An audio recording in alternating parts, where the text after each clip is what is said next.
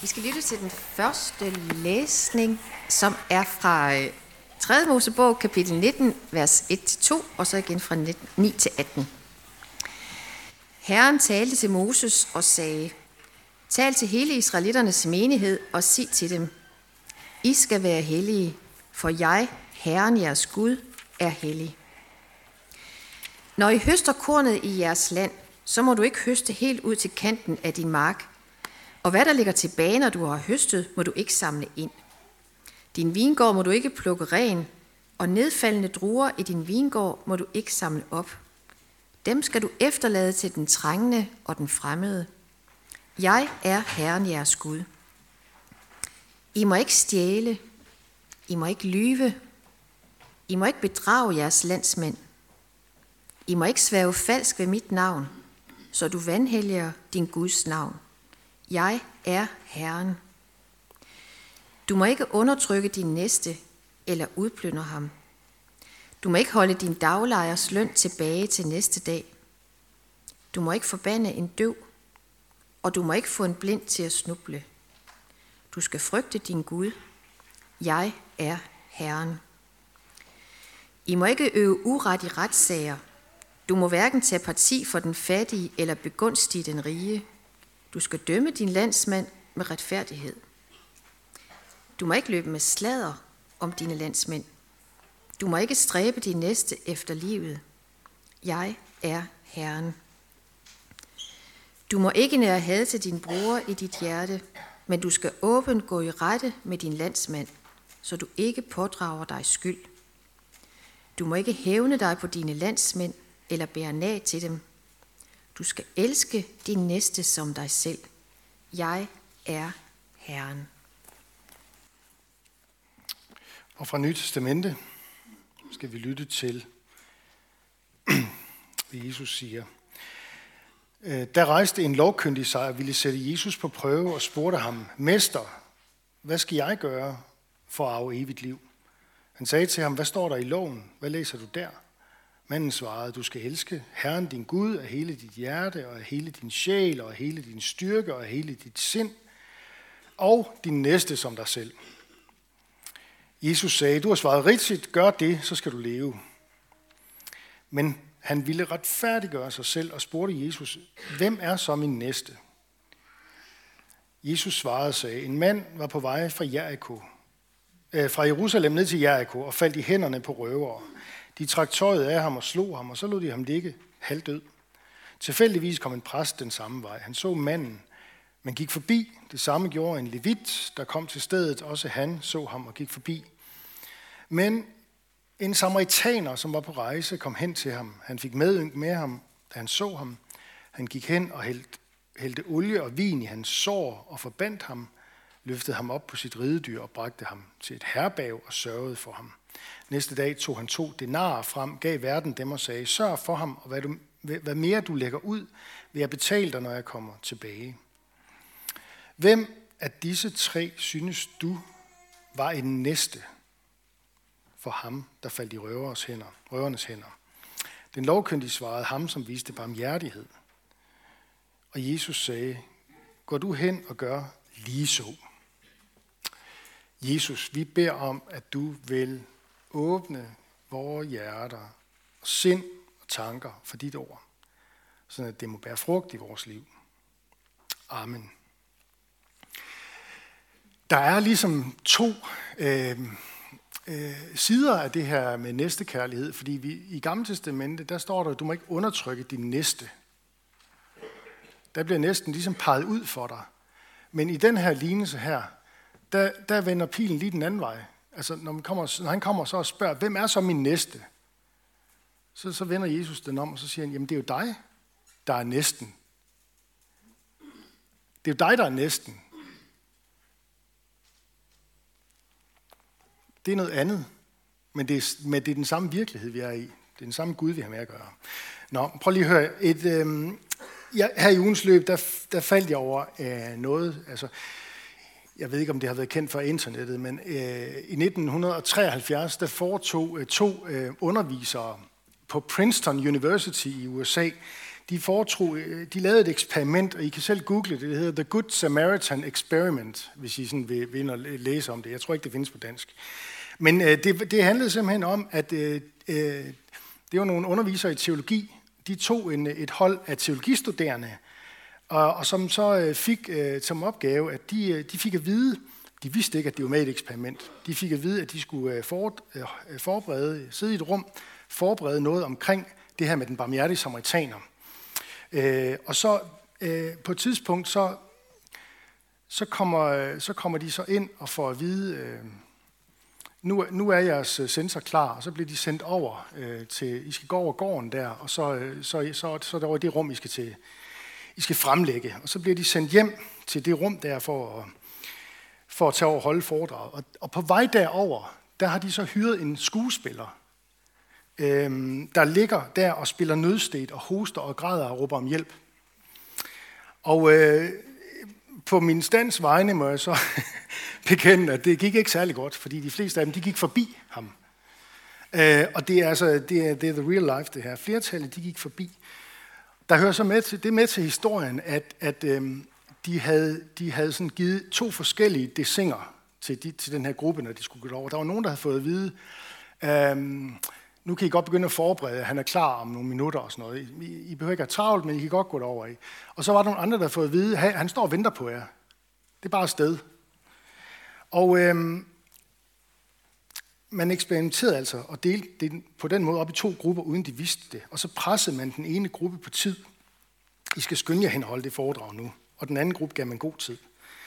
Og den sidste gruppe, det var trods alt iblandt den gruppe, at der var flere, der tog sig af den nødstedte, end den gruppe, der var presset af travlhed. Nå, det er noget værd noget. C.S. Lewis, en engelsk forfatter, han siger et sted noget om, at det, som er kendetegnende for et kristen menneske, det er, at det har tid. Og det er jo sådan lidt udfordrende, når vi møder den her. I hvert fald, hvis vi våger at spejle os selv i det, Jesus siger til sidst, går du hen og gør lige så. Altså, går du hen og være næste på den måde, at du har tid til at stoppe op for den, der er nødstedt. Det er ret provokerende. Altså, han kunne sige nogle ting sådan ret kontant, ikke også? Det, som er kendetegnende for et kristent menneske, det er, at det har tid. Nå. Vi har jo travlt med mange ting, og der er også, der er jo checklister og dagsordner og sådan noget, men det, som nok menes med det, er, at det er sundt for os at have en lille smule distance til vores egen dagsorden en gang imellem, hvis man kan sige det sådan. Jeg vil prøve at komme med et andet eksempel. For 5 år siden, der var der over 40 bjergbestigere, der gik forbi en døende mand på vej op til toppen af Mount Everest. Det var en historie, der kom i medierne og skabte en mediestorm. Den efterladte, der lå der, det var en 34-årig britisk bjergbestiger, David Sharpe. Han var så kold og afkræftet, at han kun kunne blinke med øjnene og fortælle, at han havde bare lyst til at sove.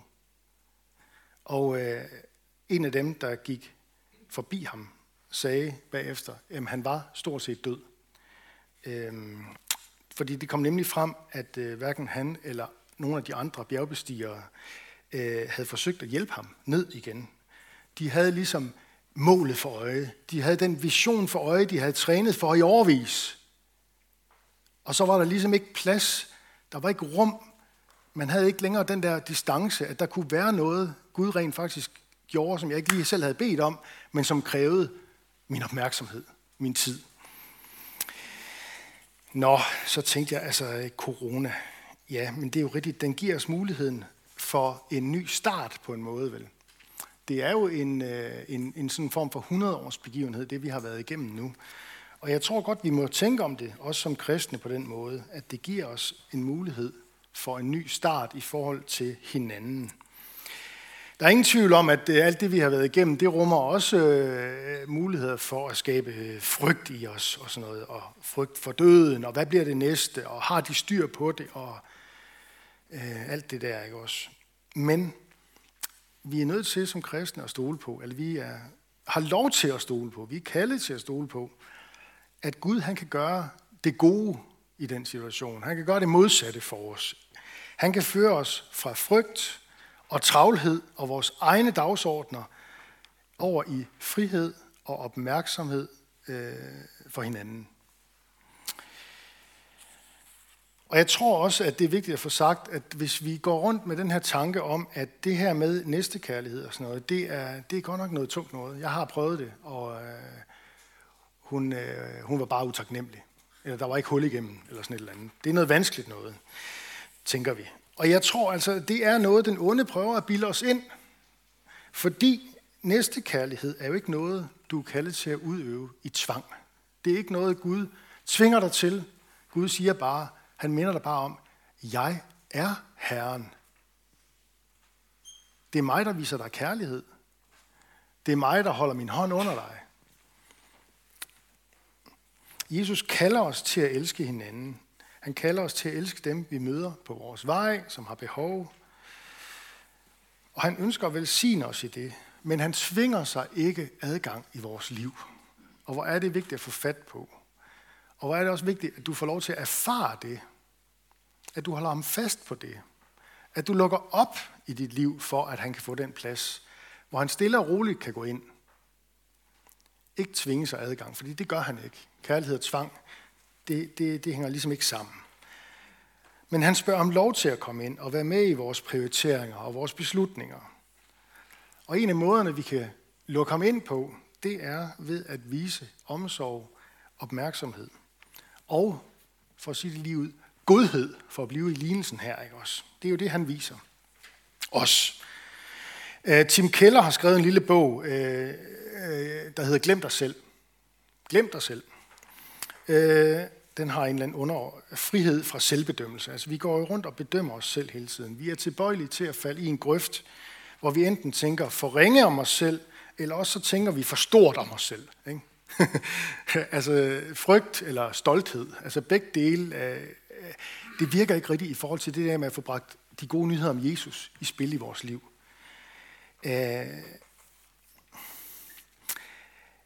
Der vil han hjælpe os til at tænke anderledes om os selv, til at tænke tilgivende om os selv, til at tænke befriet om os selv, og på den måde lidt mindre om vores egen dagsorden.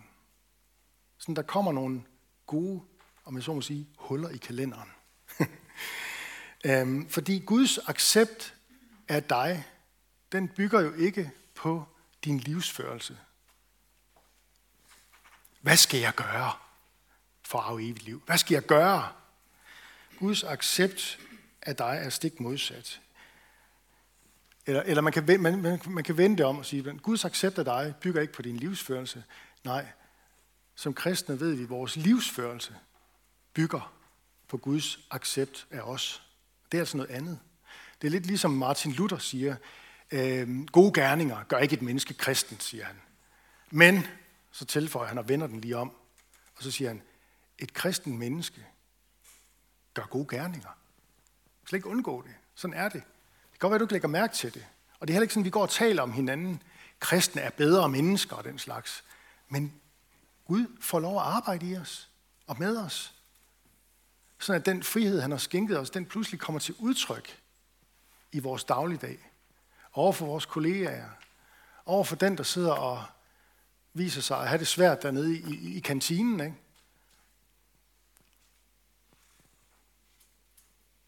Skal jeg ikke komme og besøge dig? Skal vi ikke tage en snak om det her ved bedre tid? Der er en frihed i at glemme sig selv og elske sin næste. Og jeg tror også godt, at du forhåbentlig kender du til det, at du pludselig opdager, at i et stykke tid, der har du haft fokus rettet mod et andet menneske i dit liv, som har brug for dig. På en sådan måde, at du faktisk lige pludselig kan opdage, hov, jeg glemte mig selv, eller min egen behov, min egen længsler osv. Og at der rent faktisk var noget befriende i det. Det er en mærkelig lignelse med en masse at give til vores tro og liv. Den rummer så mange lag, den her lignelse, som Jesus giver som svar på det her med kærligheden til Gud og vores næste. Når vi lytter til, hvad det er for nogle statister, der er, hvad for nogle karakterer, der er i den her lignelse. Altså, der er jo ham, der dør, og så er der de to, der går forbi, og så er der ham, der kommer og hjælper ham. Altså 4 mennesker. Og så er der også nogle røvere, og dem har jeg slet ikke lige tænkt på. Det kan også godt være, at nogen af os rent faktisk har brug for tilgivelse for det, at vi har begået et eller andet imod et andet menneske, ikke? Men vi kan finde os selv i alle de her personer, i dem, der går forbi, i manden, der ligger der hjælpeløs, og i kaldet til at elske, ligesom den gode samaritaner.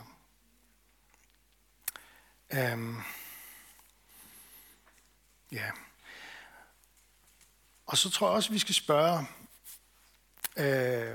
hvor finder vi Jesus i den her lignelse? Jeg tror faktisk, det er en rigtig, rigtig god. Altså når vi møder lignelserne, så handler de jo om Guds rige og mekanikker i Guds rige. Og det gør altså ikke noget, at vi spørger, hvor finder vi Jesus henne? Og jeg tror, den mest almindelige, det billede, der ofte bruges her, det er jo, at jamen, han er den ultimative gode samaritaner. Han er den, der har kommet og kommer og ønsker at komme og samle os op og hele os. Gør det der mærkeligt med, jeg ved ikke, hvad han vil gøre i dag. Hvad svarer til de sår, du har, at der kommer olie og vin ned i dem?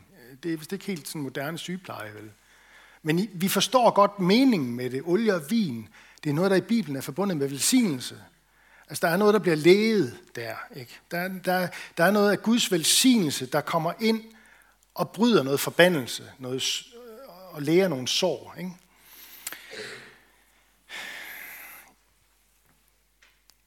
Jesus er ikke at finde i de mennesker, der øver ondt. Han er ikke at finde i de mennesker, der går forbi. Eller sagt lidt anderledes. Jesus er ikke typen, der går forbi. Det ved vi godt. Det er jo en del af det helt sådan befriende budskab, når vi opdager, hvad er de gode nyheder om Jesus i virkeligheden. I den her lignelse, der er det blandt andet, han er ikke typen, der går forbi. Han er typen, der stopper op og hjælper. Altså virkelig hjælper. Han er der altid for dig. Det må du ikke være i tvivl om. Han bruger sine kræfter på at genoprette os. Han betaler for os. Ikke med 2 denarer, men med sit liv. I kærlighed giver han sit liv for vores skyld. For på den måde at oprejse os til ære og værdighed. Ligesom han selv gik ud af graven påskemorgen, oprejst fra de døde, for at leve evigt i ære og værdighed til Guds ære. Og så er der nok, der er så mange ting her, jeg beklager, det kommer sådan lidt drypvist, men jeg prøver lige at sætte nogle tanker i gang hos os, og så ser jeg har 1 mere her, og så slukker vi, okay? Fordi jeg tænker, at der også er en anden person i den her lignelse, som også ligner Jesus. Og det er den døende mand. Jeg tænker på den døende mand. Altså det, at han kom, eller han begiver sig på en rejse. Han falder i røveres hænder. Han bliver tæsket, og han bliver efterladt for at dø. Er der en klokke et eller andet sted, der ringer? Ja, hvis vi læser videre i evangelierne, så er det jo en eller anden form for drejebog, lidt for, hvad der sker med Jesus. Evangelisten Johannes, han indleder sit evangelium i kapitel 1 med at sige sådan her om Jesus. Han kom til sit eget, altså til sit eget folk. Han kom til sit eget, og hans egne tog ikke imod ham. De gik forbi.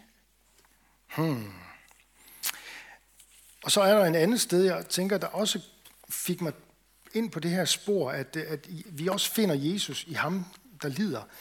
Og det er det her med, i lignelsen, der får han tæsk manden af nogle røvere, og ligger der halvnøgen og døende. Og så står der jo i den her berømte profeti om Jesus, om Jesajas' bog, som er udtalt 700 år før Jesus kommer, der er den her Messias-profeti, hvor der står om Messias, at hans skikkelse havde ingen skønhed. Vi så ham, men vi brød os ikke om synet. Foragtet og opgivet af mennesker, en lidelsernes mand. Altså, kan I se ham ligge der på vejen fra Jerusalem til Jericho? Foragtet, opgivet, lidende, en man skjuler ansigtet for. Altså, det var jo sådan, Jesus ikke bare var døende, men døde på korset. Og forklaringen på, hvorfor det var sådan, eller det, der videre skete, det får vi jo så i det næste vers her hos Jesajas, som kaldes sådan for den femte evangelist. Han er evangelisten om Det Gamle Testamente, især lige på grund af det her kapitel 53. Der siges nemlig sådan her, når det skal forklares, hvorfor er det sådan med ham, der kommer og lider og dør. Der står sådan her, men det var vores sygdomme, han tog. Det var vores lidelser, han bar. Og vi regnede ham for en, der var ramt, slået og plaget af Gud. Men han blev gennemboret for vores overtrædelser og knust for vores synder. Han blev straffet for, at vi kunne få fred. Ved hans sår blev vi helbredt. Lad os bede sammen.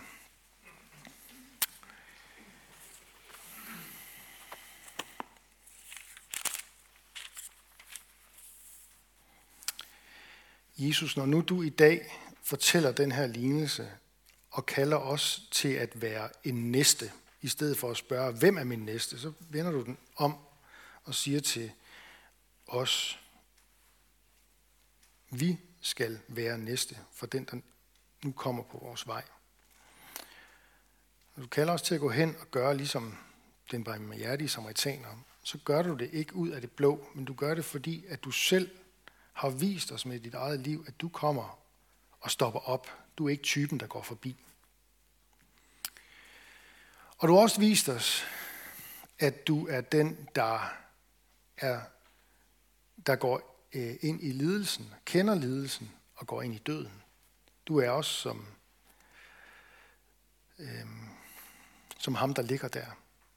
Og du ligger der ikke bare halvdød. Du lå ikke bare halvdød, men du gik ind i døden. Og dermed, der har du befriet os fra dødens magt. Og syndens magt og djævelens magt, og det takker vi dig for, Jesus. Vi takker dig for fællesskabet omkring gudstjenesten. Tak, fordi vi kan mødes i frihed og tilbede dig. Udrust os med nådegaver til fælles gavn og opbyggelse, og lad os række ud over egne behov. Vi beder dig for menighedens børn, både de fødte og de ufødte. Beskærm du dem, og lad dem få lov at vokse op i tro på dig. Vi beder for menighedens konfirmander og unge, velsign dem og lad dem vokse i troen på dig.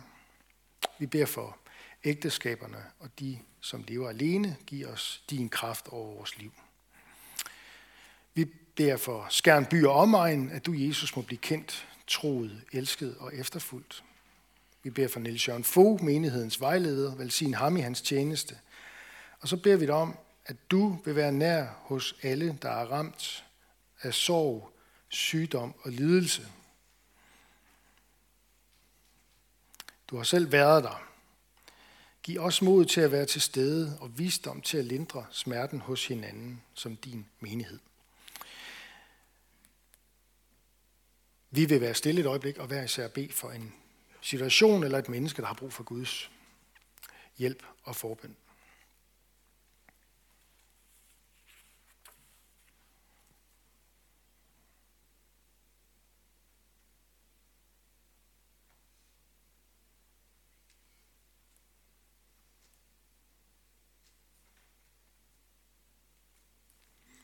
Vi beder for Karoline Siersbæk i Tanzania, om at du velsigne hende der, lad hendes ophold bære frugt, lad hende lære mange ting, gøre mange erfaringer, men også lad hende få lov at være dine hænder og dine fødder og ja, det sted. Så beder vi om, at du vil styrke dem, der lever i verdens brandpunkter og forfølges for dit navns skyld, være nær ved de kristne, også i den her tid i Afghanistan, som vi hører meget om, og andre steder, hvor der er, hvor jorden brænder under fødderne på mennesker. Vi beder om, at evangeliets lys må skinne blandt denne verdens muslimer, så de omvender sig og lærer dig at kende som den eneste sande Gud, Jesus. Vi beder om, den tid snart må komme, hvor de jødiske folk ser dig som deres messias og omvender sig i glæde, sådan som det også bliver beskrevet i Jesajas 53. De troede ikke på dig, da du kom første gang, men en dag så skal de få lov at at mærke troen og glæden over dig. Og det beder vi også for os selv og vores eget folk her i Danmark. Vi beder om, at du vil vende vores hjerte og vores folks hjerte til dig. Vi beder for alle, der er blevet betroet magt og autoritet. Hjælp dem og os til at værne hinanden mod uret og vold. Og kom så snart og gør alting nyt. Amen.